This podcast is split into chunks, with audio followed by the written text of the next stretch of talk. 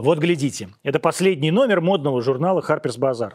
Журнал о шматье, ювелирке и губнушках. Но помимо теней, помад, тут появился вот 12-страничный материал о жене Алексея Навального Юлии. Ну, смотрите. Юлия в Брунелло Кучинелли. Юлия в Джорджо Армани. Юлия в Александр Маккуин. Здесь можно взять покрупнее, очень красивый Александр Маккуин. Жил Сандерс, Фенди, Прада, Леви, какой-то неизвестный мне 21 и еще Прада. Вот, еще Прада. Все разное, тепленькое, зимнее или весеннее, очень дорогое. Жене лидера революции нельзя же в говне ходить. 12 полос, где, в общем, напрямую не пишут про кровавый режим, но как бы намекают. Мы живем в ужасной стране, где людей травят новичком. Действительно же режим проклятый. 12 полос в Маквин и Праде. Сама главная редактор К берет интервью. Немецкий фотограф и стилист. Съемка в Германии, высокий стиль. Все как полагается. Будущая первая леди. Ну, по мнению редактора, из, редакторок и издателек. Или вот еще. Моя знакомая риэлтор – проводит опрос, надо ли бизнесу вмешиваться в политику. Имею в виду, конечно, надо ли финансировать оппозицию, подводить там революционерам горилку и кокс, ну и оружие, когда придется. Все подписчики радостно аплодируют. Надо, надо. Знаете, был до революции такой издатель Сытин, финансировал большевиков. После революции дважды сидел даже руководил в одну из ходок тюремной типографии. Промышленник Сава Морозов поддерживал Ленина. В его особняке большевики сделали потом Дом дружбы народов. Самого убил, видимо, большевик Красин. Все, все богачи, кто поддержал тогда революцию деньгами, плохо кончили. Все, кто поддерживал ее морально, а это тогда вся интеллигенция, как и сейчас, были сожжены в ее печах. Все, вот практически все до единого. И вас, уважаемых, сожгли бы. Но не бойтесь, мы им не дадим. Продолжайте и дальше торговать губнушками и бутиками, продавать многомиллионные хаты наживающимся на госбюджете ворам. У нас в гостях Александр Хенштейн, председатель Комитета Государственной Думы по информационной политике. Правильно я понимаю? Правильно. А что вот ты думаешь про эту информационную политику? 12 полос в модном журнале про Юлию Навальную. Ну, ты все правильно сказал, свои подводки. Готовит первую леди. Ну вот для меня, как для профессионального журналиста, наша картинка совершенно очевидна. Фотосессии, сделанные в Германии, тема с а, сердцем, с любовью. Вот, э, да-да-да. Вот с точки зрения такой работы э, маркетолога, ну, очень качественная работа. Она не новая, потому что многие из линий уже раньше использовались, но классика, она не стареющая. Конечно, да. Это программа «Антоний». Мы вернемся к вам после отбивки. У нас в гостях Александр Хинштейн.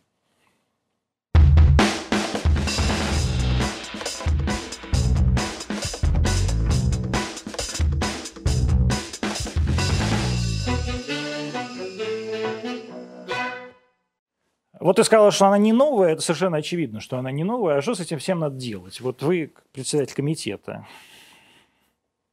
Вот что Государственная Дума, например, должна с этим делать? Или кто должен делать? ФСБ или кто? Ну, Государственная Дума точно не должна с этим что-либо делать, потому что Государственная Дума – это законодательный орган власти. А если говорить о моем видении ситуации, ну, конечно, то я тебя спрашиваю про то, как я ты отвечаю думаешь. тебе, что, во-первых, на мой взгляд, всегда эффективно бороться не с последствиями, а с причинами. А, второе, ну, Второе, очень важно, чтобы общество и люди вообще э, хорошо знали историю. И историю, в первую очередь, новейшую. И чтобы было четкое у всех понимание, что вообще откуда берется и что зачем стоит. Потому что я не верю в чудеса, и в сказки, к сожалению, уже тоже давно не верю. Я не верю в историю про э, чудесно спасенную пару, я не верю в историю про все эти сделанные заготовки, про спешно смонтированные фильмы. Э, ну, Всегда со времен древнеримского права есть такой принцип юриспруденции, он называется сапиенти э, коопродис. Э, кому, Кому выгодно? выгодно? Ну, конечно. То есть это вот основа раскрытия любого преступления. Вот э, я не хочу развивать тему, там, связанную с каким-то с русофобией, с э, нашими осложненными отношениями с заграницей, но совершенно очевидно, что для заграницы, для Запада, ну или то, что мы для себя именуем коллективным Западом, э, там, им нужно делать на кого-то ставки. И понятно, что они в любом случае заинтересованы в продвижении политиков, которые им максимально близки и понятны. Это не связано с их русофобией, это касается с их в целом всей мировой политики, которую они проводят. Ну, это, наверное, вполне разумно и естественно. Так же, кстати, как и мы, собственно, заинтересованы в продвижении своей политики в странах, которые считаем а, странами зоны своих интересов. Ну, скажем, на постсоветском пространстве. В Украине, например. И на Украине в том числе, например, да. И, в общем, то, что Россия так или иначе поддерживала различных кандидатов в президенты, не всегда успешно и не всегда успешных, но тем не менее это секрет Полишинеля. В этом, повторяю, нет ничего ни а, сверхъестественного, ни сенсационного, ни тем более предосудительного. То есть, если страна не имеет своей внешней политики, если страна не заинтересована в каком-либо продвижении своих идей, интересов в защите их за пределами страны, то, в принципе, она может жить и без армии, и без э, иностранных дел министерства. Ну, вот смотри как. Вот, вот конкретный случай Навального, да. да, поскольку мы с этого начали. А, есть вот эта история про якобы отравление. В эту историю верят... Не, ну почему якобы? Отравление, очевидно, было. Вопрос... Мне совершенно не очевидно. Тебе очевидно, что он Ну, было. если врачи выводили его из какого-то состояния э, коматозного ну, врачи, или врачи выводили его из некого состояния, но я видел заключение врачей, а, данное по запросу министра, иностран... министра ну, здравоохранения Мурашко, где не было ни одного... Я не врач, не токс... ни, ни одного токсического, так сказать, фактора. Ну, окей, не будем спорить, тем более, что я не врач, не токсиколог. Вот у нас раньше все люди э, отличались тем, что они знали в совершенстве две вещи. Это да. экономику и футбол. Вот сейчас э, большое число появилось специалистов токсикологии. Я к ним не отношусь, поэтому... Я тоже к ним не отношусь, Окей. я видел заключение. Ну, хорошо. Вот, поэтому, когда ты говоришь, что его от чего-то ну, лечили... Ты ну, же... от чего-то его лечили, врачи же да, какие-то ну, совершали вот врачи с ним утверждают, действия. что э, это не отравление. Наши врачи. Угу. Врачи немецкие говорят, что отравление, но при этом заключение мы не видели, формулы никто Итак, не видел. С человеком, но тем не менее, с человеком что-то произошло. С человеком что-то произошло, он полетел э, моментально в Германию, и так сказать, вся, скажем так, либеральная интеллигенция, ну, вообще огромное количество людей как раз считают, что это отравление, что власть, наша, так сказать, власть русская его отравила. А является ли это таким прососом информационным, вот с точки зрения информационной политики? Просос это что? Ну, какая-то наша ошибка. Mm. Ошибка, еще одно уточнение. Ошибка в том, что мы его э, отравили, недоотравили или информационно я не, знаю, не сопроводили? Александр, я не знаю, отравили вы его или недоотравили. Нет, нет, я не это... пытался отравить его. А я говорил исключительно о том, что э, мы... Э, э, Господи, я забыл нормальный русский язык человеческий. Давай вспоминать его. А, как бы это по-человечески сказать, что всю эту э, информационную кампанию мы профукали. Угу. И теперь эта компания полностью на стороне наших западных партнеров. Угу. Соглашаться с этим или нет? Э, ну, я с этим, положим, не соглашусь, хотя бы по одной причине. Э, надо понять, а мы на какой доске играем?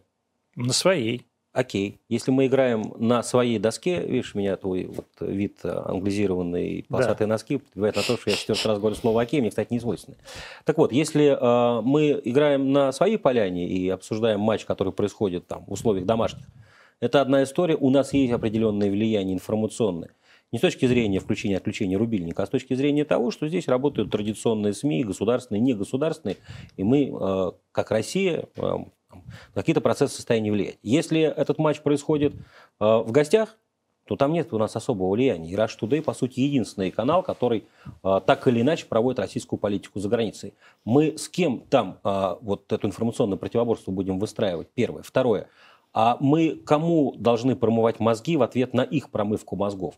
Жителям э, Германии, добропорядочным бюргерам из Баварии. Да, добро, добропорядочным то бюргерам наплевать. Про, то есть мы говорим чисто про российскую Я говорю аудиторию. про русских, конечно. А, хорошо, мы говорим про российскую аудиторию. Вот э, для того, чтобы понять, проиграли, выиграли, ну, во-первых, э, можем мы говорить только, раз уж спортивную терминологию взяли, только о каких-то таймах, но точно еще не завершенной игре. Во-вторых, э, вот если бы государство э, этим занималось, с точки зрения этой спецоперации, сложной, хотя вот честно, я для себя как бы анализировал, я не могу ответить на многие вопросы. Например, на какие? Ты же вообще специалист по таким как бы а, спецслужбистским всяким делам. Звучит двусмысленно, улыбочка Ну такая. нет, то когда ты работал журналистом, ты да, я много писал занимался... огромное количество да, расследований, да, как раз да, про да, силовые структуры да, и так далее. И, да, я чуть себя надежды, что что-то более-менее я понимаю специфики этой работы, но тем не менее, там есть много вещей, на которых э, нет ответа. Ну, скажем, а, что это за э, хитроумные спецслужбы, которые так все подгадали, так все сорганизовали, но почему-то не сумели э, обеспечить зачистку следов преступления в номере, в гостинице, где до этого было, были, там, как нас уверяют, предусмотрительно выключены камеры все. Как они допустили проход в номер группы посторонних людей – Почему они позволили им вынести из этого номера, как утверждают вынесшие, следы преступления, включая эту таинственную бутылочку? Почему наряду с господином Навальным за границу была а, направлена спецбортом а, и гражданка Певчих? Но сейчас же выясняется, что там проблема не в бутылочке, а в трусах. Ну, опять, я не токсиколог, не специалист во всех вот этих сферах, как и почему. Тем, значит, э, тем не менее, изначально я помню всю эту историю, которую транслировали с бутылочкой. Да. Опять, мы не знаем, есть что-то на бутылочке, нет что-то, хотя, помнится, мне э, врачи уверяли, что именно с бутылочки они взяли следы, И похожие не на... нашлось? Э, Или нашлось? Якобы они говорили, что вот эти следы, которые то ли новичок, то ли не новичок, то ли это старый новичок, то ли это новый старый новичок, uh-huh. что они их взяли с бутылочки. И эта тема, эта версия, она изначально очень активно значит, э, ротировалась. Так вот, слушайте, это вот, знаете, анекдот э, на тему, что Штирлиц шел по улицам Берлина и не мог понять взгляды прохожих. То ли выдавали срок, срок парашюта, болтающиеся сзади, то ли форма офицера НКВД хитроумные, зловредные спецслужбы способны, с одной стороны, сорганизовать такое тонкое коварное преступление, с другой стороны, не могут элементарно обеспечить зачистку места происшествия. Не могут высчитать необходимую дозу яда. Э, не могут э, отменить посадку потому что, оказывается, человеческий фактор вмешался. И тут, кстати говоря, сразу возникает опять... Посадку ты имеешь в виду самолет? Да, конечно. Ну... Я просто, когда говорят посадки, да, я да, думаю да. о чем-то другом. Нет, я, видишь, у нас все-таки, хоть я и занимался много лет силовыми службами, но у меня какая-то другая ассоциация со словом посадка. В данном случае посадка была принудительной самолета. Значит, и опять это вот история с драматургией, которая на наших глазах разворачивается, потому что такой красивый сюжет, практически love story, такая, такой триллер – Э, вот именно человеческое сердце, опять к теме к любви, да, к сердцу, вот к этому, да, да. Да, значит, человеческое сердце и ответственность летчиков, которые не были вовлечены в этот заговор, э, и ответственность врачей позволила спасти человека. То есть потом, когда из этого будут снимать фильмы, я уверен, что это ляжет в основу фильмов, а может даже я сериалов. Уверен. Я уверен. Конечно. Причем на следующий, следующий сезон Netflix будет. Уверен. Вполне возможно. Нет, ну, конечно, это на самом деле очень добротный, сделан, красивый и сценарий. С одним только досадным э, исключением, что, во-первых, а, он касается живых людей, и как бы я ни относился к героям этого, а, так сказать, всего сюжета, я точно никому из них не желаю зла. И, б, э, опосредованно, так или иначе, э, зрителями, и не просто зрителями, а участниками всего этого действия становятся наши сограждане в небольшом количестве. Потому что вот чем проще, тем легче. Ведь э, в чем отличие, э, скажем, там, западной литературы и культуры от российской, русской? В том, что русская культура русская литература, ну, давайте литературу, да? значит, э, и все, что с этим связано, литература, драматургия, театр, она всегда глубоко философски. Она всегда достаточно э, сама по себе, извини за каламбур, глубока. Она довольно сложна, сложна для вот, восприятия. А западная масс-культура, она достаточно проста. Там Достаточно простые сюжеты, э, обязательно хэппи-энд, э, завязка, кульминация, развязка. Примерно набор одинаковых сюжетных линий. Достаточно, я не говорю сейчас про всех, разная есть литература, вот, и то есть и... ты как бы говоришь, что это литературный сюжет? Я говорю о том, что... То есть вот натурально. Вот э, западная завязка. литература и западный кинематограф – это расширенный комикс, где есть герой, есть антигерой, есть завязка, кульминация, развязка.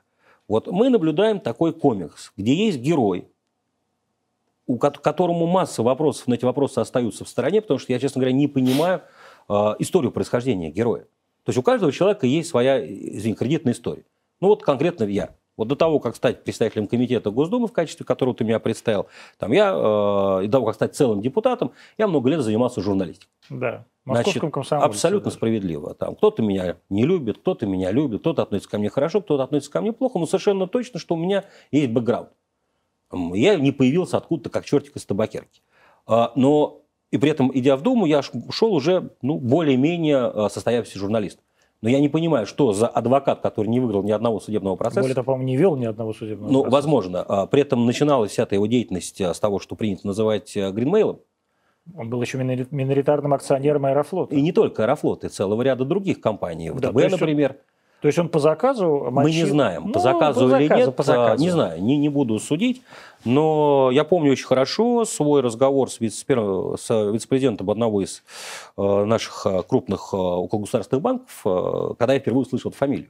Это был конец 2000-х годов, мы встретились совершенно по другим причинам, и он вдруг мне говорит, слушай, а ты вот, знаешь, вот такой человек? Навальный. Не слышу впервые, а что такое-то? Понимаешь, вот и дальше рассказывается история. Я не берусь э, вот, отвечать за то, что он рассказывал мне. Этот человек э, является стопроцентной правдой, но я совершенно точно отвечаю за то, что я это слышал а от что он говорил тебе? первого вице-президента одного из банков. Он говорил мне о том, что они страдают от, э, так сказать, вот этих действий миноритарного акционера, что он заходит, покупает какие-то миноритарные пакеты акций в разных компаниях и дальше э, вот, э, всячески создает для них условия. Причем, говорит он, вот, э, с, и называет мне другой крупный банк, с еще большим пакетом государственных акций, и банк, который сегодня, кстати, изменил свое название и стал самым технологичным это такой, банком. Господи, это такое стра- страшная тайна. Что это за банк? Да, это вот каждый для себя сам захочет ответить на этот вопрос, а вот они договорились, и вот там никаких проблем у них не возникает. Это было впервые мое э, опосредованное знакомство с человеком. Поэтому, понимаете... Э, Помнишь, тогда еще была молодежная обще- общественная палата? Да. Вот Навальный туда тоже входил, по-моему. Да. Дима потом... Гудков там был, вот кто-то еще, да. Да. А, и много было всего. Но вот тот образ, который есть сегодня и который в итоге сформировался, а, это абсолютно образ европезированного борца. Это современный Че Гевара. Это человек, который идет на смерть ради своих идей. Он, как Жордано Бруно, идет на костер. А его дома ждет красавица жена, Да. которая э, Блондинка. Сидит, да. И, кстати, нет, ну, между надо отдать Нет, должное. она очень красивая. Ну, очень красивая это моя жена, она просто красивая. Ну, ты просто женат, поэтому ты не имеешь права сказать правду. Права Нет, я, сказать сказал правду. абсолютно, я сказал абсолютную правду. Оля, привет. Значит, э, так э, вот, сидит красивая жена, значит, э, красивые дети. И вообще сама Да. по себе картинка просто вот на первые полосы. Заглядение. Ну, это вот чисто, она, да, Нет, ну, конечно. это, это чистый глянец. Это ну, вот, ну, действительно хорошая, хорошая фактура. И дальше раз- что в концовке? Потому что когда мы говорим о том, что там завязка, развязка, э, кульминация, развязка, вот кульминация, мы наблюдаем ее, мы к ней подходим. Мы еще к ней, конечно же, не подошли. Что будет в развязке, несмотря на то, что вот э, западное киноискусство достаточно предсказуемо, я пока не предскажу, потому что это тот случай, где сюжет меняется, исходя из жизни. Из того, как большинство зрителей, то есть граждан России, в общем, к нему отнесутся. А, Я стесняюсь спросить, а если они к нему отнесутся хорошо? К сюжету? А, ну, я в данном случае, я не, поним- не понял тогда, о ком ты говоришь. Я боюсь, что ты испугался, что ты говоришь об Алексее Анатольевиче. Я говорю, хорошо относятся или и как они относятся к гражданам России, в том смысле, э, насколько большинство готово к революционным, не к эволюционным, а к революционным переменам. Мгм. Потому что то, что мы наблюдаем, это именно революционная раскачка. Здесь же речь не идет о том, что мы идем в Думу, мы будем добиваться изменения законов. То есть там нету тех э, посылов, которые есть у там, какой-то части Ну, как они говорят, умеренных- мы, по- мы, мы хотим в Думу, но нас не пускают. Тут партия Парнас, нас не зарегистрировали. Нет, они говорят, что мы не просто хотим в Думу. Значит, мы пойдем в Думу, потому что мы здесь власть. И если вы нас не зарегистрируете, то мы тогда пойдем и что-нибудь сделаем мы такое. Послушайте, последние акции, которые проходили у нас а, в январе, даже вот если раньше, по крайней мере, хоть для проформы подавали заявку, значит, говоря, что нам не откажут, здесь даже уже лотерейный билет никто не покупал. Здесь уже изначально вот чем хуже, тем лучше. Э, Сейчас, да, сошло на нет в силу погодных условий, в силу того, что лидеры все призывают это, как Герцен в колокол бьет из Лондона. Но я вас уверяю, что с теплым временем года вся эта а, политическая активность, а точнее а, разжигание этого всего процесса будет нарастать. Но заодно будут выборы в Думу. Безусловно, и на этом фоне это будет еще активнее идти. И когда я говорю, что сюжет его развязка зависит от большинства граждан, я это ровно имею в виду, потому что Если большинство людей в стране скажут, что они хотят вот эту Революции. власть, ну или революцию. Ты в это веришь? Что люди в большинстве скажут, что они Да. хотят революции. Я надеюсь на то, что этого не произойдет просто по одной причине. Потому что я э, наблюдал, как происходит революция. И не только в России. И я имею четкое для себя понимание, цену этого. У меня есть масса внутренних претензий, и не только внутренних. Многие из них я высказываю открыто к действующей власти. От того, что я Ты сам действующий власть. а, власть – это не а, какой-то вооруженный или монолитный отряд партий, как это было во времена шестой статьи Конституции СССР. И если мы говорим там, о «Единой России», в состав которой я вхожу, то ее отличие от других партий как раз в том, что в ней могут быть люди с разными достаточно ценностными ориентирами.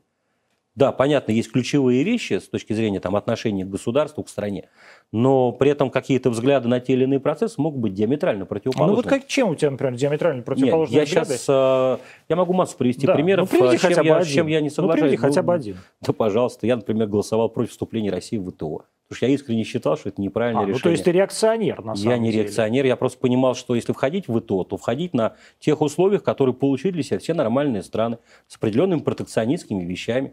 А входить вот так вот просто потому, что побежали, и меня, помню, как все со Ну мной ладно, стали... побежали, мы много лет в очереди стояли. Э, Мы побежали, когда сказали, что можно за- захо- заходи, кто следующий. А потом оказалось, что президент э, не подписал этого решения. И все те, кто вчера меня, меня показывали пальцем и говорили, что я вот очередной бунт здесь втягиваю, вот, э, они все говорили, как вот правильно... Но мы же, тем не менее, члены ВТО. он на тех условиях, которые тогда Мгм. закон проходил, была он не прошел. все-таки. И я могу много таких примеров привести. Я могу напомнить там, всю историю своих взаимоотношений с руководством силовых ведомств, МВД России, Следственного комитета. Я напомню о том, что то, с чем через 4 года упоминавшийся нами Навальный выступал в 2012 году про там, Чехию и фирму Бастрыкина. Да, и ты говорил еще в в 2008 году, 2008 писал. году, да, конечно, и, безусловно, множество проблем и личных, и не только. А что у тебя с Бастрыкиным? А что у меня с Бастрыкиным? Ну, если ты так вот проводил против него расследования Да. какие-то. Вот и Навальный проводил расследование. Ты же как бы член власти, ну, как бы властной партии. Зачем тебе это надо? Ну, потому что я считаю неправильным, когда у руководителя силовой структуры есть оформленный бизнес, пусть даже без какой-либо м, прибыли и дохода, оформленный за пределами Российской Федерации, впрямую нарушающий требования российских законов. Потому что я честно уверен в том, что закон должен быть один для всех. То, что у нас этот принцип не всегда работает, меня тоже возмущает. Но мы немножко увлеклись в сторону, потому что, кстати, напомню, что когда создавался Следственный комитет, то я не голосовал и за эту инициативу и был То есть ты противником. был на стороне прокуратуры? Я был на стороне закона и здравого смысла, и время подтверждает мою правоту, потому что создание э, ведомства с отсутствием э, механизма реального надзора за его действием порождает всегда произвол и беззаконие. И те в итоге коррупционные громкие скандалы, которые потрясли Следственный комитет, вопреки, кстати, воле его руководства, тому наглядный пример, когда те, кто должен был, по идее, контролировать э, соблюдение закона внутри ведомства, начальник собственной безопасности, руководители территориальных органов, значит, сами оказались первыми же коррупционерами. Почему? Да потому что бесконтрольность, отсутствие какого-либо механизма надзора за их действием. Вот почему я был против. Теоретически прокуратура должна его А, осуществлять. да, только у прокуратуры нет а, реальных механизмов для этого. И я это понимаю не с точки зрения теории уголовного процесса, а я это понимаю с точки зрения обращений, которые мне как депутату-одномандатнику а, поступают регулярно. И речь идет не об одном, не о двух, и не о пяти, а не десяти. Там для понимания, за прошлый созыв я посчитал, я получил 18 тысяч обращений. Вот э, в регионе за год у меня поступает в Самаре, в Самарской области, только по региону порядка двух тысяч обращений каждый год. А вот ты не то чтобы, э, так сказать, э, будучи ставленником, ну, э, вот так вот скажем, одного силового ведомства, ты же работал в Росгвардии Да. между Думой и Думой, Да? а, топишь против другого силового ведомства. А разве я против кого-то топлю? Конечно, вот против Следственного комитета. Ну, во-первых, ты задал мне вопрос, на который я дал тебе ответ. А я как раз я тебе Да, абсолютно благодарен за в- честность. Во-вторых, э, на тот момент, когда в 2008 году я опубликовал своим расследование, никакой Росгвардии в помине не было. И тут конспирологическая эта версия вообще никак не бьется. И в восьмом году я тем более не мог себе представить, что через 8 лет после этого я приду туда работать и буду участвовать Хорошо тебе было с золотом работать? Хорошо. Почему? Ну, потому что Виктор Васильевич сам по себе очень а, порядочный и а, очень легкий с точки зрения работы с ним человек. несмотря на, казалось бы, там, высоты и на то, что он находится в системе координат уже достаточно много лет, он, к моему удивлению, вообще не забронзовел. То есть в нем нет фанаберии, в нем нет высокомерия, в нем нет того, что отличает и отличает, э, к сожалению, многих из его подчиненных. Э, я помню случай, который меня в свое время просто поразил, когда приехали там на один из объектов, э, все уже уезжаем, он уже сел в машину, вдруг, открывая дверь, выходит из машины, значит, и стоящему там на пороге дежурному старшему лейтенанту говорит, извини, я с тобой забыл прощаться, подал, пожал ему руку, ушел. И старший лейтенант, как стоял с открытым ртом, так и продолжал стоять. Потому что, уверяю вас, до этого генерал армии, который бы вылез бы из машины, потому что он забыл попрощаться с стоящим там помощником дежурного, он не видел никогда в своей жизни.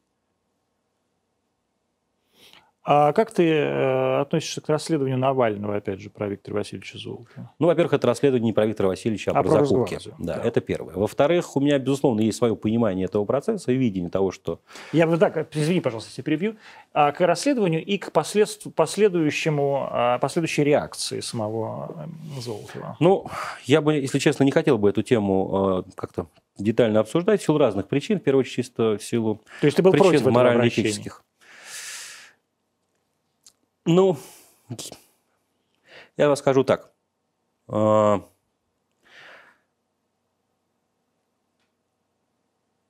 я в воскресенье, а, это был сентябрь 2018 года, а, выиграл до выборов в Государственную Думу. Обращение прозвучало во вторник.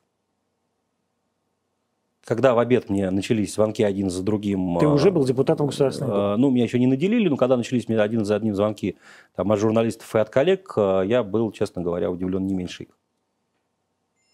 То есть тебя просто никто не поставил в известность? Ну, я к этому моменту и не служил в этой системе, и в этом смысле, в этом смысле и нет вопросов о том, что они должны были передо мной поставить. Но, повторяю, это очень такая деликатная тема, и мне бы не хотелось просто в силу того, что я, с одной стороны, слишком много знаю, и знаю изнутри, да, и здесь есть ну, определенное, это у меня, видимо, телефон, я звук не выключил, прошу прощения. Странно, это выключи немедленно звук. Сейчас я выключу немедленно звук. Хотя вроде мы собирались на другую тему поговорить. Да, мы сейчас поговорим. Давай, давай. Как, подожди, а как это у тебя? Да, Он же меня... там где-то звонит. Нет, у меня был выключен, но приемная Володина даже с выключенным звуком не дозванивается. Приемная Володина, это прекрасно. Ну что ж. Э, понимаешь, я много... Э, у меня есть определенные здесь определенные этические ограничения, надо понять, потому что, с одной стороны, я, конечно же, много э, знаю и видел, у меня есть свое понимание, представление, в том числе о том, что называется расследованием, потому что оно бесспорно очень субъективно, очень предвзятое, когда там, человек бегает, размахивая картошкой и ценами или морковкой на нее и сравнивает с контрактами, почему-то никто не задается вопросом, а цена на сезонные товары, она вообще-то не статична. Вот когда закупается вещевое имущество, тельняшки, кителя, понятно, там что зимой, что весной, что летом они будут одним цветом. А картошка в январе и картошка в мае стоят по-разному. Но это лишь один а, момент, и этих моментов много. Мне самому было важно, я во все эти вещи погрузился. Ну, а то, что происходило с точки зрения хищений в сфере закупок не пищевых, а вещевых, ну, сейчас уголовное дело возбуждено. То есть проводится реально уголовное расследование? Ну, я могу вам сказать с полной ответственностью, что вот а, уголовное дело, которое возбуждено по факту хищений при поставок вещевого имущества в Росгвардию, было возбуждено по, не только по материалам проверок самой гвардии, но и по настоянию ее руководства. И я... Означает ли это, что, извините, последний да. вопрос про это, означает ли это, что это обращение золотовское, оно было сделано прямо от обиды? То есть ему было так больно и обидно? Понимаешь, вот я опять, вот мне сложно как бы эту тему обсуждать, потому что она очень э, такая деликатная и тонкая. Но э, даже вот в этом, в этом шаге э, это демонстрация, конечно, нетипичной для власти и для силового блока искренности. Вот, э, вот какого-то абсолютно идущего ну, изнутри, что ли, сигнала. Да, слово искренность здесь, пожалуй, оно вот самое правильное. И когда я говорил, что вот он не забронзовевший человек, э, и это тоже, он реально очень искренний человек. И его искренне, ну вот, а дальше ну, вот то, что реакция прозвучала, прозвучала. Была бы у меня возможность, ну, безусловно, я бы Давай вернемся к информационной политике. Давай. Ты председатель комитета по информационной политике. Мы более-менее представляем, в каком сейчас э, положении находится Россия относительно всех информационных систем, которые работают на нашей территории. В частности, мы сами, вот, например, наш главный основной вещательный канал сейчас это YouTube. Да? Э, то есть это как бы часть компании Google. Мы видим, э, как компания Google относится непосредственно, скажем, к государственным средствам массовой информации и продукту государственных средств массовой массовой информации и, скажем, к продукту, производимому, условно говоря, тем же самым фондом борьбы с коррупцией или даже независимыми какими-нибудь блогерами, там, условно говоря, Юрием Дудевым. Да, то есть мы видим, с одной стороны, абсолютную пессимизацию просмотров, а с другой стороны, активизацию и поддержку. Вот. А как ты думаешь, должно себя вести наше государство в этой связи? Ну, во-первых, государство должно, и это уже делается, может быть, не так а, активно, как нам хотелось бы, но должно развивать конкурентоспособные своих производителей. Ну, то есть Рутюб, например. Конечно. Если мы говорим про АВС, аудиовизуальный сервис, то да. А, вот у нас а, законодательно определено, по сути, пять сущностей. Есть то, что работает в интернете, не считая средств массовой информации, потому что э, они, это закон о печати не касается интернета. Это аудиовизуальный сервис. Здесь у нас сегодня нет приоритета, да, приоритет у YouTube. А, это поисковые системы. Вот здесь сегодня у России, с точки зрения российской аудитории, да, приоритет в российском а, Яндекс. формате. Именно так. Хотя и это плохой тренд, а, соотношение оно меняется. Сокращается, да, в сторону да. Гугла. И молодежная аудитория, аудитория до 35, растет аудитория Гугла и сокращается, ну, если правильно, конечно, Google и сокращается Яндекс. Тоже понятно почему. Если я а почему, кстати? Ну, очень просто, потому что более удобный продукт с точки зрения, если ты пользуешься другими продуктами. Угу. Если ты сидишь Смежными. в том же самом YouTube, то, конечно, тебе проще забивать в Google, чем я. Не просто проще забивать в Google, а сейчас вообще YouTube – это поисковая система. Безусловно. То есть, на самом деле, молодежь, она ищет в YouTube, а не в Google. Конечно, но запрос будет все но равно... запрос все равно будет, будет через Google, безусловно, потому что YouTube это статистика часть... будет Google. Конечно. Значит, а, организатор поисковых систем, есть у нас такой, а, такой термин. А, это что значит? Это, кто? это те системы, которые непосредственно запускают поисковые системы. То, То есть, есть вот есть сама поиск, есть сам агрегатор, сервак, что ли? Ну, грубо говоря, значит, программное, это программное обеспечение ВМ, и это что-то у меня а это социальные сети. В социальных сетях тоже... Пока мы, я думаю, ВКонтакте все-таки одноклассники. Да, по количеству аудитории, да. То есть пока Mail.ru, слава богу, да? Пока как да. То есть я привожу эти примеры к тому, чтобы показать, что когда нас э, изображают такой совсем, знаете, э, лаптями, э, это не так. И вообще постоянное формирование вот этого комплекса неполноценности, который присуще западникам, это сама по себе порочная модель упавший духом а, гибнет прежде смерти. Вот этот комплекс вины и комплекс недоделанности, как я его называю, он стал одной из главных причин развала страны в конце 80-х, начало 90-х. Когда хотелось, да уже так все это достало. Саш, это... ну все-таки жрать было нечего на самом а, деле. все вместе. Все вместе. Но я вслед за президентом Путиным, правда, не понимаю, почему освобождение страны от тоталитаризма должно было сопровождаться ее развалом. Ну, это, надо сказать, многие союзные республики тогда не поняли тоже. Нет, поняли, потому что к власти в них, в подавляющем большинстве, пришла э, именно партийно-хозяйственная а, номенклатура элиты тесно связана не в подавляющем, с а прямо везде. Не везде. Ну, где не пришла? Не пришла... В Прибалтике? В Прибалтике в двух странах пришла, вот в, не пришла она в, в Латвии. В... Нет, в Эстонии как раз пришла, да? потому что в Эстонии... И в Литве пришла, образовалась. Да, да а в, в, Эстонии был Рютель, который до этого был председателем, был председателем Верховного Совета истории и членом Центральной ревизионной комиссии ЦК КПСС. В Армении не пришла на уровне... Ну да, и в Грузии тогда а, не пришла. Нет, но в Грузии, я извиняюсь, был Шеварднац. Нет, но до Шеварднаца все-таки, извиняюсь, был Гамсахурдия. Да, да, но Гамсахурдия был недолго. Во-первых, в Армении ну, Тер Петросян был, не был членом Политбюро, он был всего-навсего инструктором Стеклоаркерского горкома партии. Но тоже представитель э, партийных кругов. Ну, и, и в Азербайджане тогда на короткий период пришел, пришла непартийная верхушка, если а кто ты помнишь. А до Алиева же был этот самый. До Алиева был Муталибов. Нет. Там был... Ильчебей. Ильчебей, да. Значит, Ильчебей был очень недолго. Ильчебей сменил Муталибов. До этого первый секретарь ЦК Компартии Азербайджана, которого сменил, в свою очередь, Алиев, также первый да. секретарь ЦК Компартии Азербайджана. Да. Поэтому из 15 союзных республик А, да, и в Беларуси к власти не пришли. Да, пришел Шушкевич, да. да. Который до этого был профессором. Таким образом, из 15 союзных республик в 13 к власти пришли а, представители именно с советской партийной номенклатуры. Основные бенефициары распада. Кстати, интересно, что нигде, и в России в том числе, а, лидеры оппозиции, вот лидеры-лидеры, те, кто людей поднимал да. там на баррикады и звал за собой и драл горло, Никто да. из них власти не пришел. Более того, в России они самостоятельно уступили власть Борису Николаевичу Ельцину, кандидату в члены Политбюро. Ну, они не уступили, а он, собственно, и возглавил весь этот процесс после смерти Сахарова, став председателем межрегиональной депутатской группы. Но там были и другие председатели межрегиональной нет, депутатской группы. На тот, ну, а как? Нет. Анатолий Александрович Собчак. Например. Нет, нет, Антон. А, после того, как а, действительно, ну, МДГ изначально было пять сопредседателей, включая Собчака, эстонского профессора Пальма, Сахаров. Э, Сахаров. Да. Э, Юрий Афанасьев, по-моему. Афанасьев и кто-то пятый. Но после того, как скончался Андрей Дмитриевич Сахаров, то Ельцин стал единоличным представителем МДГ, и вот этот институт сопредседательства, он ушел. Исчез. Ну так вот точно. видишь, то есть Ельцину отдали эти, ну, эти Они права. воспринимали тогда Ельцина так же, как в Молдавии, скажем, позвали возглавить национальное движение второго секретаря Мирча Снегура. Так я про это и говорю, что вот, э, так сказать, э, лидеры протеста добровольно отдали власть э, ну, партийной номенклатуре. Или точнее, они его, как варягов, позвали значит, править нами, потому что на тот момент власти еще не было.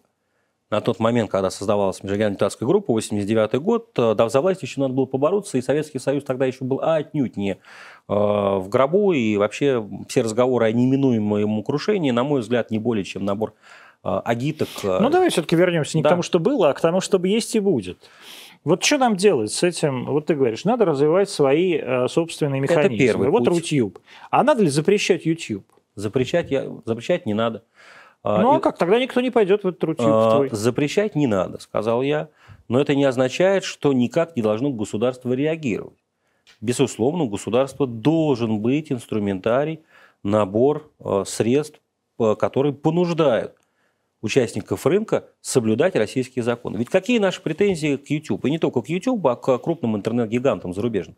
В том, что они плевать хотели на наши требования и законы, и свои э, корпоративные интересы ставят выше национального права. Но мне кажется, они свои корпоративные интересы ставят выше американского права, например. Возможно, но э, тем не менее мы видим, что происходит э, в Евросоюзе, мы видим, что происходит в США, где на них накладывают огромные многомиллионные штрафы за нарушение антимонопольного законодательства. Сколько там в 2017 году Евросоюз наложил? Ой, это миллиард. Значит, э, там что-то 170 чем-то миллионов э, долларов с них взыскали и заплатили да. как миленькие. А у нас для того, чтобы там взыскать 3 э, миллиона, там сколько там, 2 миллиона или 3 миллиона рублей за нарушение антимонопольного законодательства, только угроза обращения в Международный суд вынудила их заплатить. То есть я к тому, что э, здесь вопрос не в том, что они такие смелые, а вопрос в том, что там, где нужно платить, они идут и платят. Вот мы сейчас наблюдаем с интересом, уверен, что и ты наблюдаешь, и наши зрители, ситуацию в Австралии, где, по сути, кинут вызов всей э, государственной системе страны. Где они пришли, они сказали, замечательный Google и сказал, ребята, вы эти потомки э, аборигенов, плевать мы хотели на вас, значит, мы выпилим вообще все, все ваши СМИ и, и все аккаунты, и все каналы их заблокируем, значит, если вы не пойдете на и не будете действовать по-нашему. И сейчас австралийцы там, спешно принимают какие-то законы. При этом, там, если говорить в основе чего было, то требование австралийского законодательства, на мой взгляд, оно, конечно, избыточно и абсурд. А в чем оно? Оно заключается в том, что за а, значит, то, чтобы транслировать в социальных сетях, нужно австралийским СМИ платить. То есть некое такое авторское отчисление. Угу. Что, конечно же, не, не соотносится... Ну, там бабки, все, все на бабках. Ну, так или иначе. А, это не соотносится с нашими представлениями. Но, тем не менее, слушай, не хочешь работать в Австралии? Не работать. Какие проблемы-то? Значит, но они же говорят, ах так, нет, будет все равно по-нашему. Поэтому вот очень интересно посмотреть, чем дальше история с Австралией закончится. Что касается России. За последнее время мы приняли целый ряд законов и инициатив, которые э, создают э, обязанности и устанавливают новую ответственность. Это обязательно мониторинг социальных сетей. Это введение ответственности за оскорбление не только, как это было раньше в СМИ или в общественных местах, но и в интернете. Это введение административной ответственности, раньше отсутствовавшей, за неудаление запрещенного контента.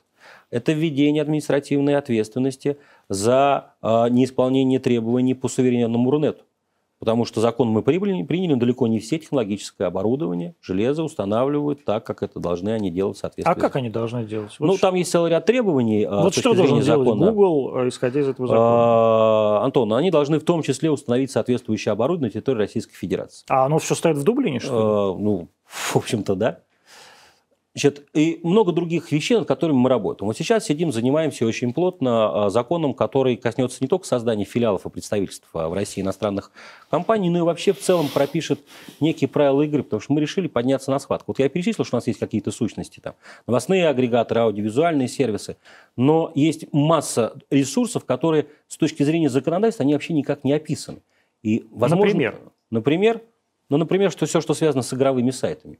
Ну, например, все, вот что... Вот все эти онлайн-казино, ну, да? Нет, я даже не про казино, я сейчас про игрушки говорю. А, да? Вот Конечно, это, но это же огромная онлайн, аудитория. Онлайн-игры, да, это да, миллиарды. Это огромная аудитория. Тут же есть еще раз, ты говоришь все время про деньги, тут же есть еще и тема, связанная с рекламой. Потому что в большинстве случаев а, реклама собирается за пределами нашей Родины. То же самое Google, большинство рекламы а, идет напрямую через, а, там, через, office, да. через Штаты. Да. Что неправильно, потому что все страны мира мы сейчас подняли мировую практику, все страны мира добиваются того, чтобы э, платились налоги и оформлялись рекламные отношения на территории той страны, на которой адресована эта реклама. Если эта реклама на русском языке адресована российскому пользователю, ну понятно, что в первую очередь деньги должны быть в России. Сегодня это не так. Так вот, э, мы сидим и размышляем над тем, как все-таки э, подняться, может быть, над вот этими формально сегодня прописанными уже законами сущностями и подойти с другой точки зрения. С точки зрения массовости той или иной а, технологической компании, а, массовости, я имею в виду, да, востребованности ее продукции, с точки зрения наличия обратной связи. И, кстати, хочу заметить, что у многих крупных гигантов технологических, того же Samsung, например, есть свои полноценные представительства. Есть у многих представительства, которые как бы представительства, но это псевдо. Допустим, вот там есть Google Rush. Но на самом деле это не представительство Google. Это дочерняя структура, одна из сотен, которая выполняет одну единственную функцию, она продает рекламу здесь. Но все претензии возникающие, все общение Роскомнадзора идет напрямую с Вашингтоном, Дистрикт Колумбия, минуя вот этот самый Google Rush. То есть это лишь рекламный агент, который пользуется общим зонтичным брендом. А, мы говорим о том, что возможно, а, ну или скажем так, скачивание всех программ в App Store. Сегодня это просто монополизировано. Огромный объем, огромный оборот это вообще никак не регламентируется. Здесь нет вообще никакого приоритета с точки зрения каких-то национальных интересов.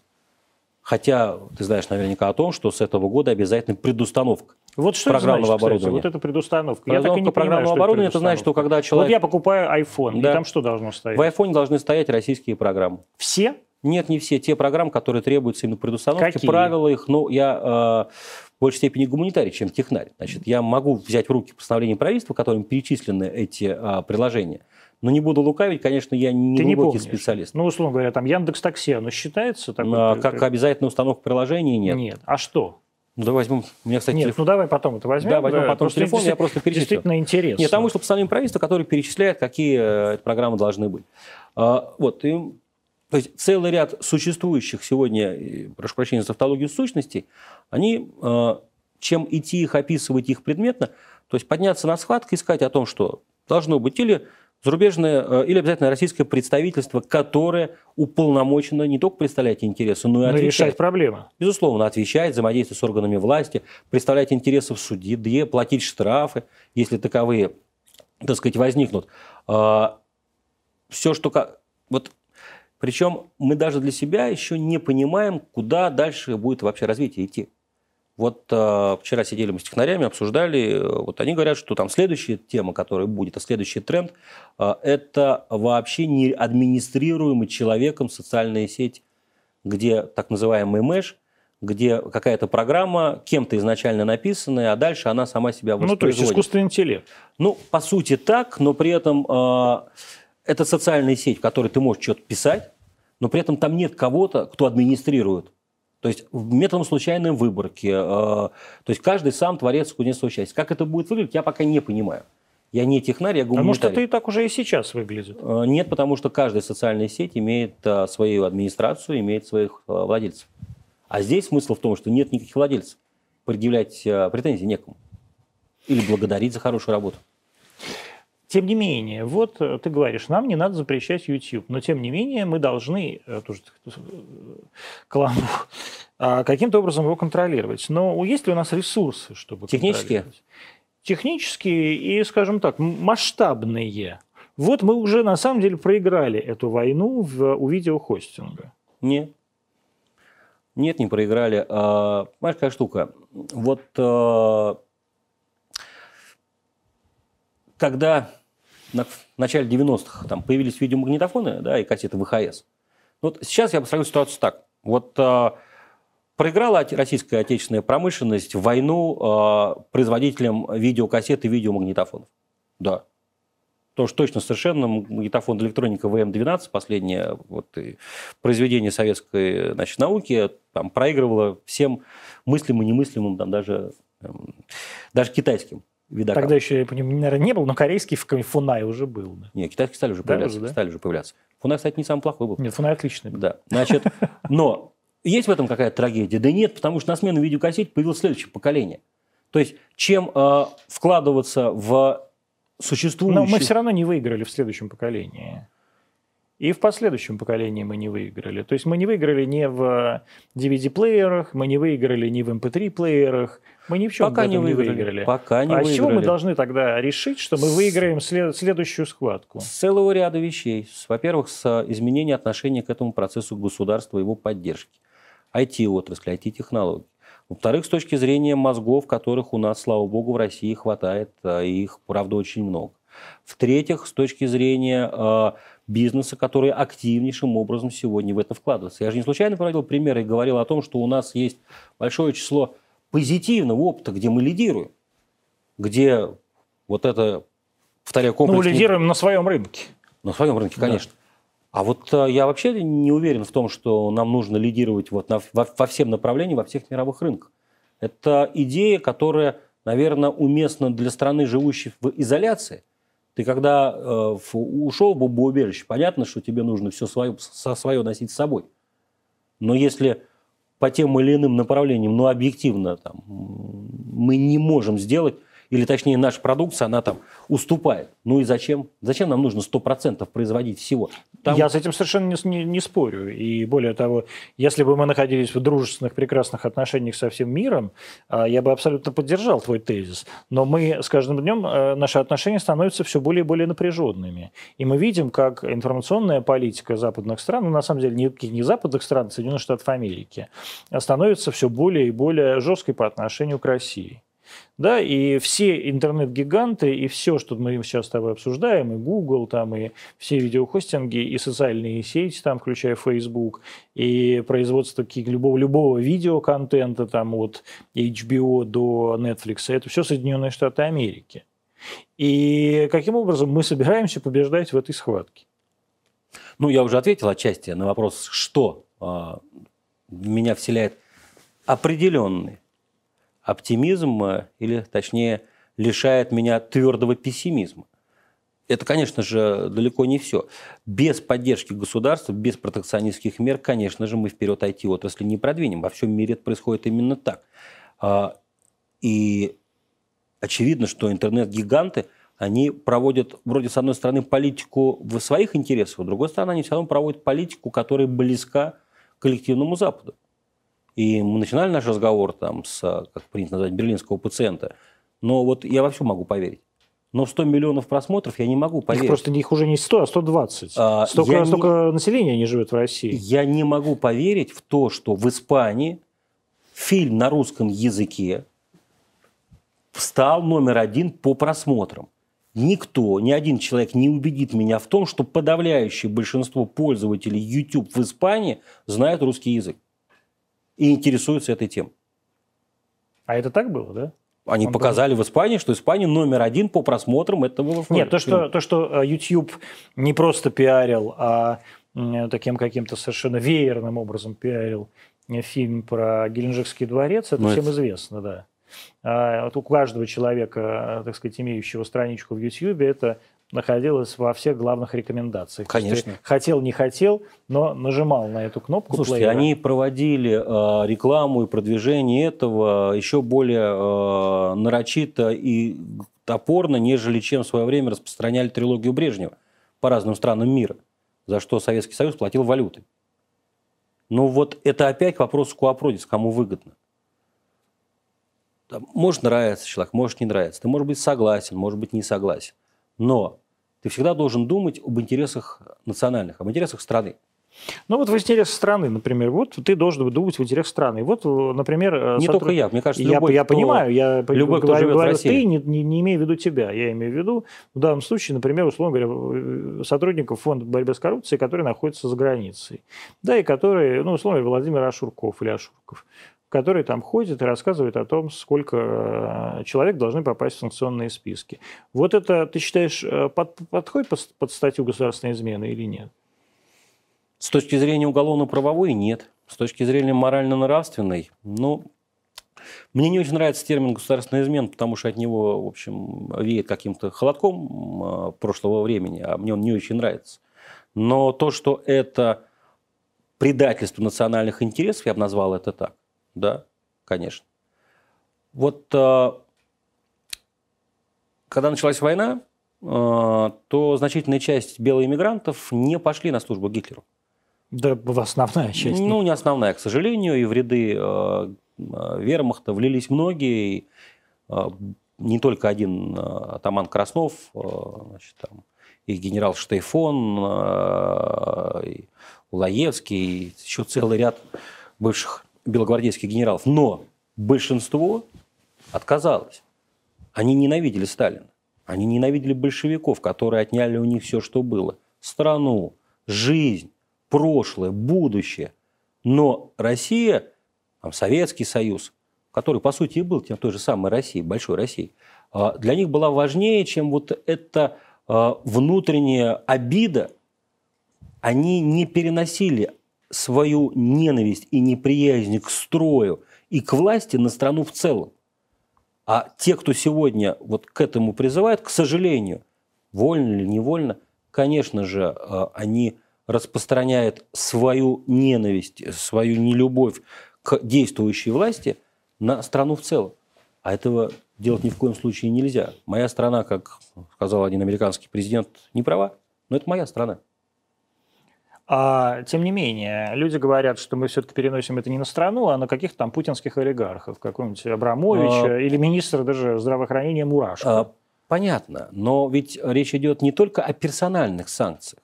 Речь идет и о продолжении санкционной политики. Запрет на покупку или поставку тех или иных товаров, ограничение торговых отношений, разрыв контрактов. Они же за это в открытую выступают. Но мы сами отказались покупать товары какие-то, без сыра остались. Без, без чего? Без ну, итальянского, французского. Ну, э, прошу прощения. Вот, знаешь, это все равно, что э, я нанес тебе удар первым, но на видео а, зафиксирован только, как ты мне даешь сдачи. И получается, что это ты хулиган Нет, ну правильно, я говорю, но мы сами от чего-то С чего началось да. вот сначала... Нет, ну не важно, кто первый начал. Нет, важно, кто первый начал. Потому что ответные действия – это всегда самооборона. Но самооборона за счет наших граждан.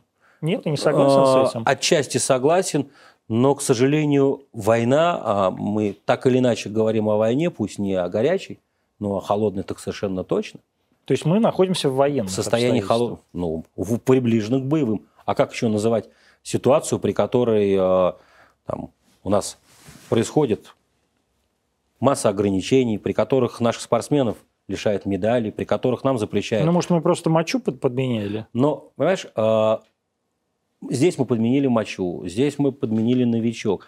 Э, мы везде во всем что-то сделали плохое. Но мочу мы подменили? Не знаю. Я правда не знаю, если ты на меня так смотришь с таким интересом. Сейчас про пробу, про допинг? Да. Да даже и если и были какие-то безобразия с допингом, это точно не основание для дисквалификации вообще всех спортсменов. Запрета вообще всей сборной. Запрета приезжать официальным лицам на свою олимпийскую деревню и так дальше. Это я говорю сейчас только про спорт. И уже время прошло, пандемия как бы нас заставила забыть, что было до этого.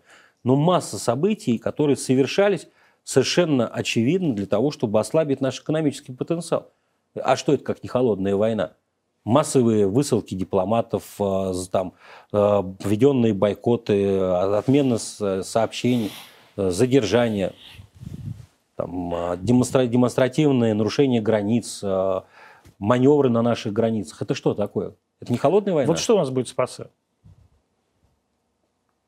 Оптимизм, самоирония и что-то, что является для России неотъемлемой частью. А, Это ее та самая особенная стать, при которой в нее можно только верить. Это Вот что ты имеешь в виду? я конкретно, выгонит нас из пассы или нет? Да нет, пасы уже. Пасы, вот сегодня кто-нибудь про, вот а, сейчас у аудитории спросит наша, кто-нибудь про Лигу наций знает? Нет. Вот и про, про это время про пасы знать не будут. Я нет, говорю ну сейчас, сейчас-то мы знаем. я сейчас говорю, вот ты говоришь, что будет с Россией, я так понимаю, в философском смысле, в целом. Нет, я совершенно конкретно спрашиваю тебя про, вот, так сказать, про понедельничное решение, которое дало, а, которое будет или не будет. Ну, исключают ли нас пасы? Да. А безотносительно того, какое решение они примут, оно никак не повлияет на дальнейший ход событий. Я Ну, просто... То есть нас оно не интересует. Нет, безусловно, нас интересует все, что касается нас. Я говорю о том, что с точки зрения какой-то стратегии, это лишь э, одна из очередных капель вот в этом ливне, не более того. Воспринимать это как... Ну, я, по крайней мере, пока не вижу этого драматизма. А когда я стал отвечать на вопрос, что нас спасет, я, возможно, неправильно его для себя расслышал, я думал, что нас спасет вообще в целом. А в целом, вот, э, можно это метафизикой называть, как угодно, но действительно есть что-то, вот, э, знаешь, меня всегда очень интересовала и привлекала тема, э, связанная с историческими альтернативами. Есть жанр такой, жанр такой, альтернативная история. Вот что было бы, если было бы, да? Если бы Ленина в 17 году бы не пропустили бы там, а, скандинава, а потом немцы бы не дали ему вагон. А, Что было бы, я не знаю, если бы мы там говорим про, совет, про распад Советского Союза, что было бы, если бы там не Горбачев стал генеральным секретарем в 1985 году? Что было бы, если бы группа Альфа пошла бы и в 19 августа 1991 года все-таки бы задержал Бориса Николаевича Ельцина? А тогдашний писатель КГБ все-таки отдал бы приказ тогдашнему начальнику седьмого управления. И он не поехал, не доехал бы до Белого дома, не стал бы оттуда значит, называть воззвание. С высокой вероятностью сопротивления КЧП же не было особого. В основном только Москва, ну и Питере. А, И вот много таких, что было бы если. Но вот что интересно, ведь действительно есть а, много таких исторических событий, переломных для нас, где а, это дальнейшее развитие для нас позитивное, оно произошло не благодаря, а вопреки. Да что ж такое-то? Ну, не может быть это у тебя. Это вот там где-то звонит. Да я же звук вот выключил, этот у меня. Ну что ж ты будешь делать?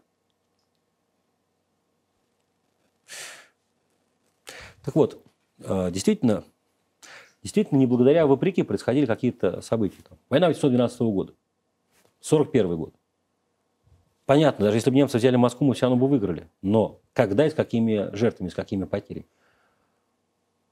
93 то, что я уже своими глазами наблюдал, октябрь 93 На самом деле, вот я по сей день не понимаю, как страна тогда не вкатилась вообще в пропасть гражданской войны. Вот э, буквально все решали там считанные часы. И если бы не э, решимость тогдашнего главкома внутренних войск Анатолия Сергеевича Куликова, который, по сути, на себя взял основной тогда и решение, и удар, потому что вооруженные силы-то всего отказались, Павел Сергеевич Грачев э, два дня вой- войска вводил в Москву. Неизвестно, как события бы дальше развернулись. А ты, ты, кстати, поддерживаешь то, что войска ввели в Москву? Когда? Тогда. В 93-м? То, что расстреляли парламент. Нет, я не поддерживаю то, что стреляли парламент. э, И я считаю, что можно и нужно было идти по нулевому варианту, и тогдашний патриарх Алексий, кстати говоря, его предлагал. Да и, собственно, расстрела как такового Белого дома не требовалось. И эти выстрелы из танков были скорее таким ритуальным действием, нежели чем а, необходимостью. И, как известно, защитников Белого дома или путчистов, кто, как угодно, кто их называет по-разному, их а, вывели как раз сотрудники группы Альфа, которые взяли на себя гарантии, что с ними ничего не произойдет. Нет, расстреливать вообще мирных жителей а, в отсутствии условий а, угрозы для людей нельзя. Ну, видишь, ты с одной стороны говоришь о том, что нельзя, а с другой стороны говоришь А- про решимость Да, решимость. Куликова. Только в чем заключалась решимость? Я отвечу. Решимость заключалась, например, в том, что под охрану были взяты основные объекты. Вот мы э, там разговариваем не в Останкино, но вот э, пошли на штурм Останкино. И именно дополнительные резервы внутренних войск тогда отбили атаку этих самых, вот трудно их назвать защитниками демократии, потому что реально людей-то они убивали. И основной удар приняли на себя внутренние войска. Именно это я называю решимостью. А, Но, знаешь, вот такая тоже очень непростая и тяжелая тема. Мне, как человек, работавшему в Росгвардии, и там, многие процессы изнутри наблюдавший, она как бы вот особенно я немного думаю. У нас перед глазами есть пример площади Тиньаньмэнь Пекина 89 года. И есть две точки зрения, совершенно противоположных. Есть одна точка зрения, которая долгое время превалировала о том, что Дэн Сяопин, э, там, Дзян Зимин, они в крови потопили свободу и демократию. И там дикое количество студентов, ну, называются разные цифры, там до двух тысяч человек, э, раздавили танками. И тогда, кстати, после этих событий э, китайцам закрыли все там, режим благоприятствования, там, точно так же стали их выводить из Совета Безопасности, все международные санкции, э, астракизм, э, остановили все торговые отношения с США. Значит, э, прошло время. Мы понимаем, во что превратился Китай. Что да, это сегодня одна из ведущих держав в мире. В том числе и технологически. Вот 89 год. Хочешь воды? А что, да? Ну, слышно, что... Ну, можно было воды. Можно воды, пожалуйста?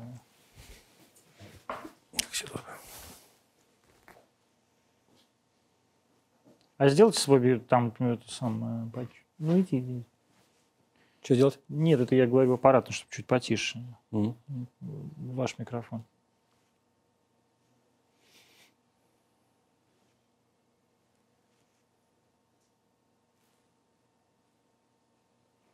Так, про Клабхаус мы уже сейчас не поговорим. Сейчас поговорим. Сколько, сколько у тебя в эфире программ -то? Ну, а сколько будет? Ну, час двадцать будет. Мы же перерываемся вот на какие-то... Мы меньше часа еще. Mm. Про Clubhouse сейчас после Китая. Ты просто сейчас закончишь про Китай, я тебя уже как раз собираюсь про Clubhouse. Давай, давай. Нет, это я не... Сейчас, во-первых, ты выключи микрофон, да. Нет, просто у меня очень шуршит. Ухо все время шуршит и шуршит. А это просто оно громко работает.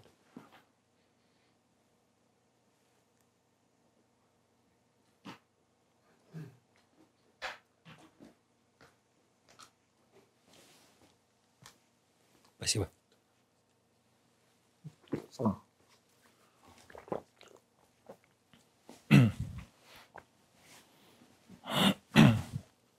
Благодарю. Так, ну и площадь Тяньаньмэнь. Да, площадь Тяньаньмэнь. Значит, а, жалко студентов. Жалко. Конечно, жалко.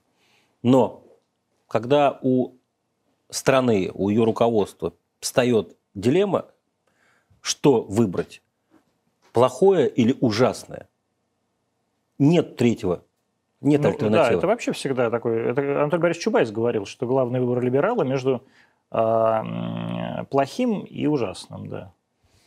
Возможно, но совершенно очевидно, что если бы в тот момент э, Национальная освободительная армия Китая э, не начала эти жесткие действия по отношению к демонстрантам, которые распоясались, кстати, на подступах э, к этому палочному городку, мирные демонстранты, там порядка 20 единиц техники подбили. Так, на секундочку. И до этого их пытались уже и по-хорошему там, разогнать, и в том числе без применения силы, но безуспешно. Так вот, э, если бы не началась эта жесткая зачистка, совершенно очевидно, что Китай ждали бы очень тяжелые времена, похожие на наши. Там уже с разных городов Китая шли колонны демонстрантов. Уже местная Прибалтика, Тибет стрепенулась и стала опять вспоминать про свою независимость. А, там поставили памятник статуи свободе, они сделаны, там, по-моему, из плексиглаза или из пластика, значит, мирные студенты. Мы все это наблюдали. Вот власть, она должна быть, на мой взгляд, для человека, во-первых, а, серьезным испытанием. То есть власть, она не власть. Власть это не Для человека, роскошь. который облечен властью. Для человека, облеченного властью, конечно. Все-таки власть – это ответственность, и это действительно ну, серьезное обременение. И второе а, – это тяжелейший выбор, который приходится делать. В том числе между плохим и ужасным. Я не провожу здесь аналогии с Анатолием Борисовичем, который у меня свое собственное отношение. А, Плохое? Да, конечно. Почему? Почему? Ну, во-первых, потому что я плохо отношусь к лжецам. А он лжец? Да, конечно. Почему? Я это, ну, потому что после известной событий 25-летней давности с коробкой из-под ксерокса Анатолий Борисович Чубайс, после того, как я опубликовал стенограмму записи его переговоров с Илюшиным и другими Просто люди не знают, что такое людьми. коробка из-под ксерокса, А, ну, где надо- несли миллион долларов. Нет, или 500 сколько? 500 тысяч. Ну, Тогда тогда были другие рассылки. 500 тысяч. Тогда э, 500 тысяч э, больше, чем миллион сегодня. Я думаю, Да. что минимум 1 к 10 надо считать. Э, В 1996 году во время- между двумя турами избирательной кампании сотрудники службы безопасности президента задержали активистов предвыборного штаба, которые выносили без документов коробку из паксеросов, набитую э, Бабло. банковскими э, упаковками. А, После этого Крыжакова и Бурского, тогдашних силовиков, отправили в отставку, обвинив в том, что они готовили переворот. Хотя с точки зрения здравого смысла, если бы они готовили переворот, то тогда людей с коробкой из паксероса должны были ждать как минимум телекамеры, а они, задержав их, после этого пошли докладывать президенту Ельцина. А э, Анатолий Борисович Чубайс сказал, что никакой коробки не было на пресс-конференции. После этого осенью 1996 года я опубликовал запись секретной беседы, сделал- которую сделали сотрудники той самой уже разогнанной службы безопасности президента. Которые Сейчас тебе передали Да, сотрудники мне службы передали, да. безопасности. Да. А куда им От было- обиды. Конечно. Суки. Ну, сделали они абсолютно правильно. И 90 это вообще было особое время, когда э, очень часто оперативники э, не в силах реализовать материал давали у журналистов. А как э, Лариса Кислинская написала статью про министра юстиции Ковалева о том, как он ходил в баню э, непонятно с Не кем? знаю, это я ну, конечно все же, ваши эти... я отвечу вам. Конечно, здесь тоже нет большого секрета. Конечно, была пленка, сделанная сотрудниками ГУБОП и МВД. И когда они отчаялись и поняли, что они не пробьют эту стену, они отдали журналистам. И так было очень-очень много раз. Что ж такое-то? Вроде я звук это выключаю. Давай я вообще нахер его выключу. Сейчас. У меня выключен звук. Почему он звонит тогда? А, потому что это не звук, это как... Ну не как знаю. нет? Вот у меня 10, 10 неотвеченных звонков, они не звонят, а эти звонят. Я выключил. Вот, потому что откуда надо звонят. А, так вот, после того, как э, была опубликована... После этого я опубликовал запись, на которой Анатолий Борисович Чубайс, Илюшин, тогдашний первый помощник президента, другие лица значит, обсуждают, как погасить скандал с коробкой из-под ксерокса, звонят генпрокурору ему, там, просят его дело не так, вот не туда расследовать. И Анатолий Борисович говорит там скомментальную фразу, ну мы же сами их посылали, эти коробки с долларами таскать. После этого Анатолий Борисович выступил и сказал, что это запись фальшивка. Однако Генеральной прокуратурой была сделана экспертиза в рамках уголовного дела, к которому эта запись была приобщена. Она установила, что запись аутентична. Голос принадлежит Чубайсу. Поэтому у меня есть все основания совершенно официально называть Чубайса лжецом. А ты не врал никогда, что ли? Каждый человек э, рано или поздно врал. Вопрос цены этого вранья. И вопрос в том, что это за вранье. Здесь в том числе ложь во цена. спасение. Нет. Если, послушай, а, не будем сейчас уходить в исторические экскурсы. У меня, опять же, свое понимание того, что происходило тогда. Но э, в той ситуации не нужно было врать обществу и говорить о том, что То есть надо было выйти и сказать, да, это наш миллион или сколько там, 500 тысяч. я не призываю... Мы за э, Ельцина несли просто э, гонорары для артистов. Это были не гонорары для артистов, потому что в том же самом кабинете... Там же Лисовский выносил еще. Да, эти- вместе с э, пресс-секретарем Чубайса Аркадием Естафьевым. Но в кабинете, откуда эти деньги вынесли, э, замминистра финансов Кузнецова, основного казначея избирательного штаба, там еще в сейфе нашли Который большой... был, стал потом, по-моему, министром финансов. Это он стал Нет, министром? он был замминистра финансов, нет. Потом он стал руководителем Гохрана. А, а потом скандалом ушел. Но у него в сейфе обнаружили еще и большое количество платежек типовых, все на сумму в 5 миллионов долларов, которые переводились в различные банки якобы за полиграфические услуги. И еще тогда же я опубликовал, кстати, реальные сметы избирательной кампании, из которых видно, что деньги просто воровались огромными суммами. Но они не могли не вороваться, хотя бы еще и потому, что те, кто деньги давал, сами же их осваивал. Часть денег списывалась на УРТ НТВ, при том, что Березовский и Гусинский были в числе тех, кто типа участвовал вот в этом делении пирога. Поэтому, нет, я не призываю к тому, что он должен был выйти и сделать коммент-аут, Чубайс. Но он мог хотя бы не врать. И политик бывает, его ставят в ситуацию, когда он оказывается ну, в каком-то неприятном положении. Так у каждого бывает. Но не ври. А когда ты врешь и считаешь это доблестью, потому что это ложь во спасение. Ложь во спасение – это родственнику близкому, он скажет, что у него не рак.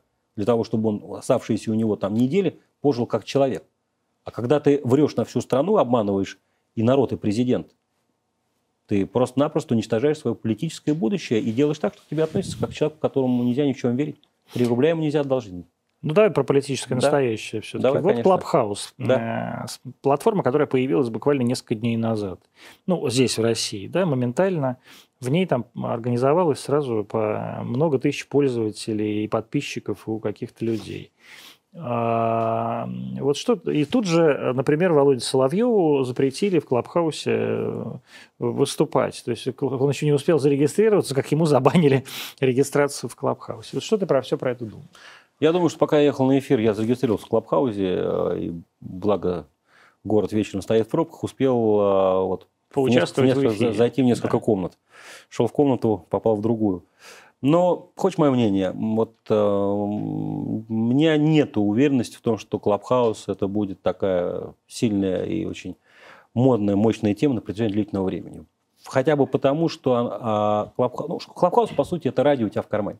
Только радио со стирающимся, да, со стирающимся б- прошлым. Но, понимаешь, это хорошо, как бы шпионские блокноты, когда ты написал, и тут же все это исчезло. А нам-то зачем? Мы привыкли, мне кажется, жить в режиме онлайн, понимая, что за каждое слово надо отвечать. Но даже не в этом дело. А дело в том, что э, любая социальная сеть, она должна быть максимально удобна. Обрати внимание, у нас э, вперед стартуют именно те сети, которые максимально утилитарные, максимально комфортны э, в их ведении. Там Твиттер, например, да, или Фейсбук. То есть ты в любой момент захотел, посмотрел, что у тебя там в ленте, посмотрел, что тебе там друзья э, пишут, что-то написал сам, что-то им ответил, отложил, ты можешь вернуться к этому через два часа, через сутки, через двое. А как быть с Клабхаусом? Если ты сейчас не услышал здесь и сейчас вот это интересное обсуждение, то потом кто тебе будет э, Рабинович напевать об этом? И кроме того, ты сидишь, это требует времени, ты должен это слушать. Ну, там, 10 минут ты послушал, 15, но час ты слушать не будешь, два слушать Ну вот я просто с ужасом обнаружил, сколько же бездельников у нас в стране. Это как раз меня не удивляет. Их То есть бездельников людям, которым вообще нечем заняться, то они я часами сидят. размышляю на том, какие следующие будут продукты. Это всегда очень интересно. И пытаться- какие? А, вот э, мы сошли сегодня в мнении э, с моими помощниками, что следующей итерацией будет театр. То есть? Ну вот что-то связанное именно с лицедейством. Я, послушай, если бы я умел придумывать новые... Нет, ну просто ты таким так просто придумал. Нет, ну смотри, вот это... итерация Смотри, объясняю. Вот это... Клабхаус – это радио. Да, Значит, э, YouTube – это телевизор. да. А, TikTok Для народа, ну, который делает сам народ. Ну, конечно, Да. да. Значит, ТикТок это еще более простой телевизор. То есть это там, не там видеоприставка, 30-секундный ролик. Значит, э, вот какие у нас еще остались виды и жанры, э, которые не охвачены? Я говорю театр. Почему? Потому что очевидно, что у большого числа людей есть тяга к лицедейству. Это никак сегодня не- воспроизведено. Если бы я умел придумывать э, такие форматы, я бы на этом бы зарабатывал, как в известном анекдоте, что если бы говорит, я умел бы писать, сказал человек, который принес 10 миллионов долларов наличными, чтобы заплатить на Манхэттене за значит, упаковку бриллиантовых колей. Если бы я умел писать, сказал он, когда его спросили, почему он носит наличку, а не подписывает чековой книжкой, то до сих пор бы заведовал в Одессе складом швейных ниток. Так вот, если бы я умел придумывать все эти вещи, я бы занимался бы этим. Но я понимаю, что э, так или иначе будут развиваться и социальные сети, будут появляться новые продукты, которых мы еще для себя даже до конца не понимаем. Э, Что-то будет выстреливать, что-то не будет выстреливать, э, что-то будет иметь короткую дистанцию, что-то будет заходить на длинную дистанцию. Единственный момент, который меня пока смущает и немножко удручает, это упрощение. Вот мы все больше погружаемся в некую клиповость. Короткие ролики, простая, а, абсолютно там нетривиальная какая-то вот история, конструкция, которая может уложиться в простую, даже несложно подчиненную фразу. Мама мыла раму. Ну ладно, такие огромные эти интервью, Юрий Дудь на три часа снимает фильм. А если взять структуру этих фильмов, то она тоже достаточно проста. Да, это правда. И э, мы сейчас же говорим не про технологические подходы. Допустим, на Медне Парфенову очень классный продукт. Да. Прям вот реально супер продукт, пересмотрел по нескольку раз. Но опять, но с точки зрения э, контента, вот содержания, ну он же достаточно простой, Ну, он понятный. конечно. Он очень непрост, не, про- не просто Нет. в изготовлении. Я, я сейчас опять, я сейчас говорю не про технологию. Послушай, совершенно не важно, как и почему э, я не знаю, изготовили жвачку. Но понятно, что ее легко взять и разжевать. А какие для этого производства запустили, сколько испытаний провели, какие там новые патенты, открытия. Меня, как э, потребителя этой жвачки, честно говоря, вот в меньшей степени интересует. Так и здесь. При этом, то есть э, формируется некая очень простая модель мира. Кстати, у Парфенова это наглядно видно, потому что у него, э, ну вот, как бы все так достаточно контрастно расположено. А жизнь, она вообще не контрастная. Жизнь, она не черно-белая. Вот эти попытки опять в нас вторгнуть в времена, когда либо за левых, либо за правых, либо за красных, либо за белых. Ну, послушайте, а если я не хочу быть ни за красных, ни за белых? Вот мне что делать? Мне говорят, нет. Вот если ты не с Навальным, значит, ты враг. Почему? Если ты не а с... тебе говорят, если ты не с Путиным, значит, ты враг? Нет.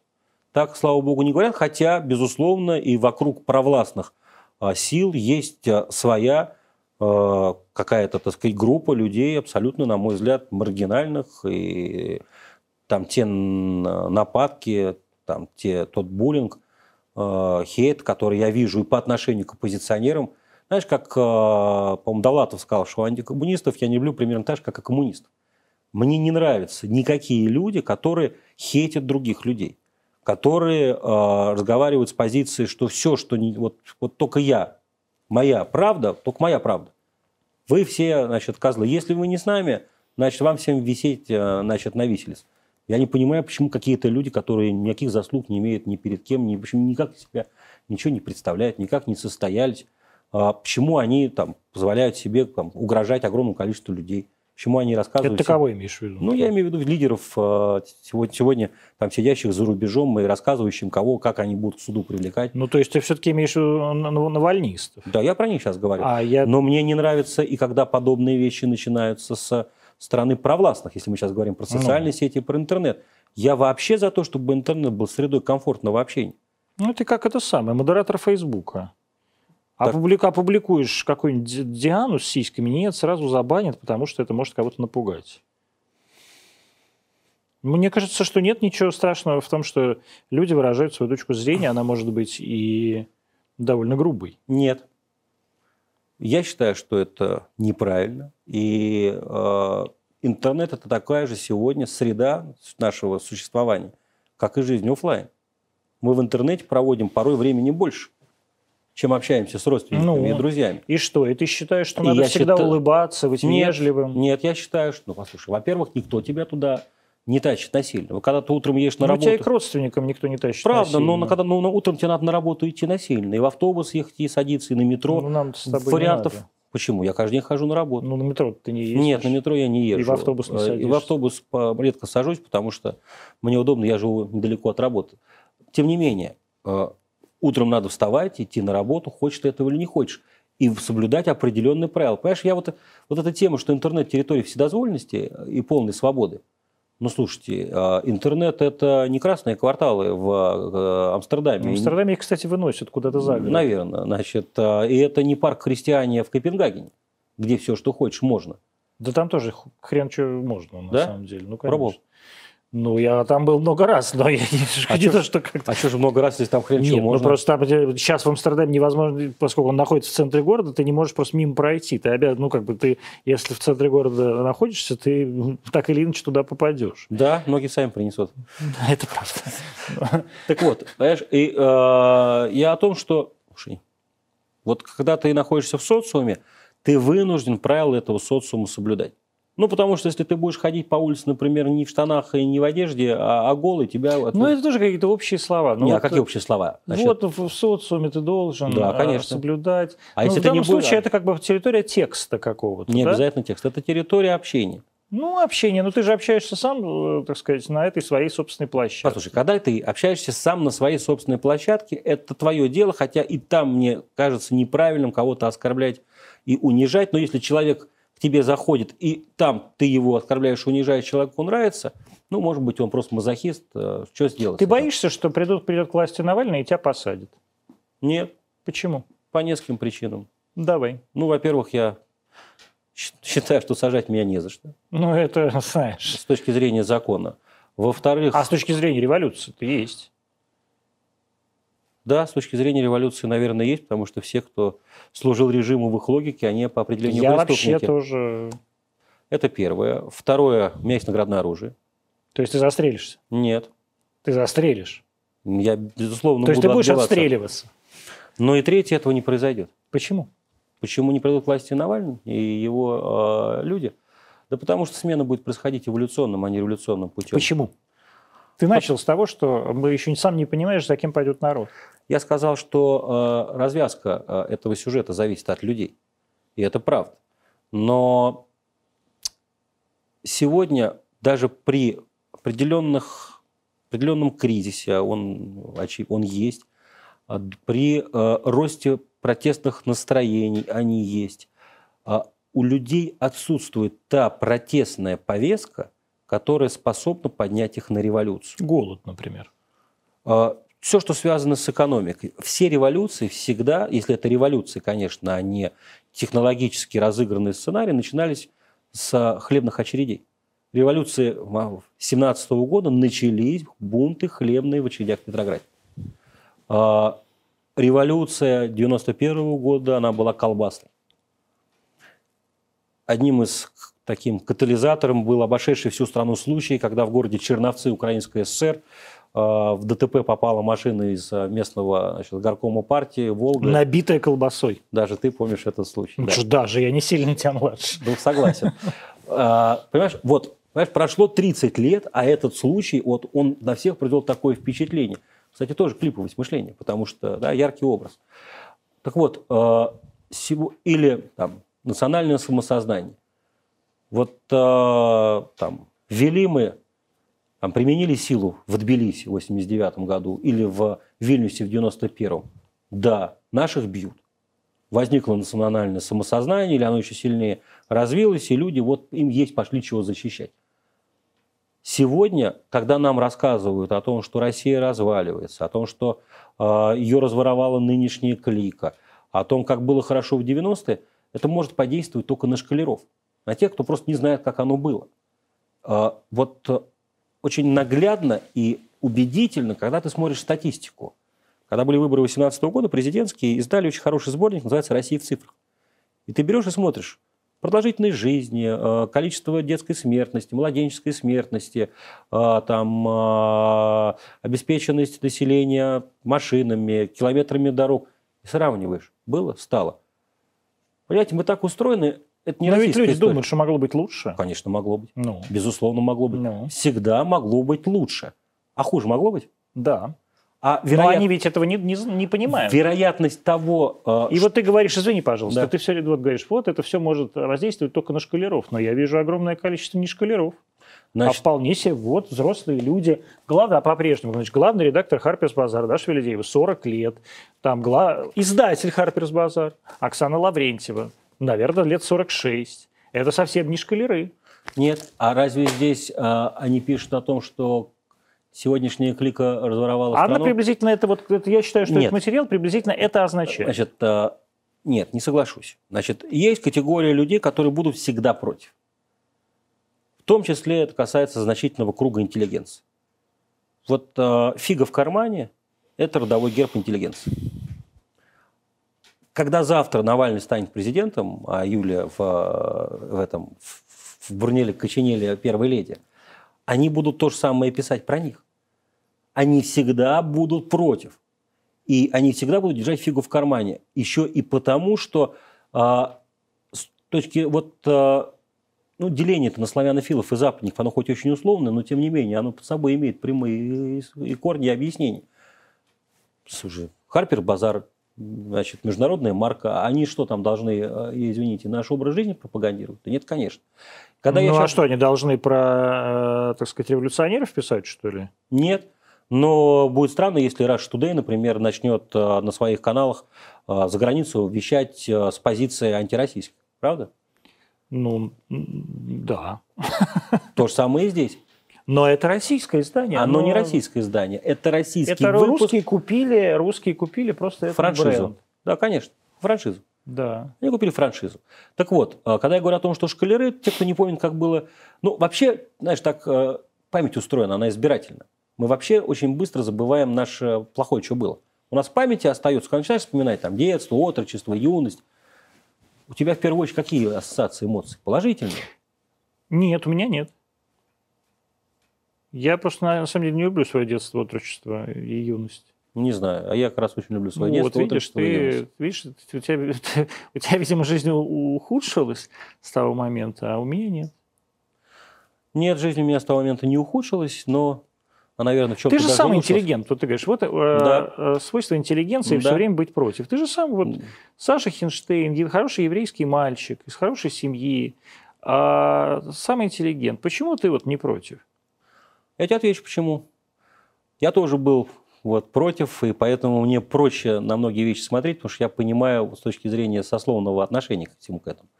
Но в какой-то момент я э, понял, что дальше уйти вот в этом мейнстриме, когда ты просто против всего, не предлагая ничего взамен, это путь в никуда. Я почему пошел там в депутаты? Потому что мне стало неинтересно заниматься тем, что писать а, там в газете или снимать телевизионные программы про очередного жулика, а, даже добиваясь того, что этого жулика снимут, на его место придет кто-то другой. Я понял, что чем пробивать а, головой а, значит, этот забор, лучше эту стену перелезть. Лучше влиять на эти процессы по-другому. Я начал это делать. И, и, там, А меня- ты не стал таким же, как они? а, Легенда победителя дракона? Ну, безусловно, степень моей свободы и возможностей сократилась в разы. Это очевидно. Но внутри себя, и я себя хорошо понимаю, знаю, те ценности, те ориентиры, которые были у меня и в 90-е, и в начале нулевых, они полностью сохранились. Это И- какие ценности? И какие ориентиры? Ценности и ориентиры? Вера в добро и справедливость, например. В то, что нельзя обманывать людей. В то, что нужно стараться другим помогать.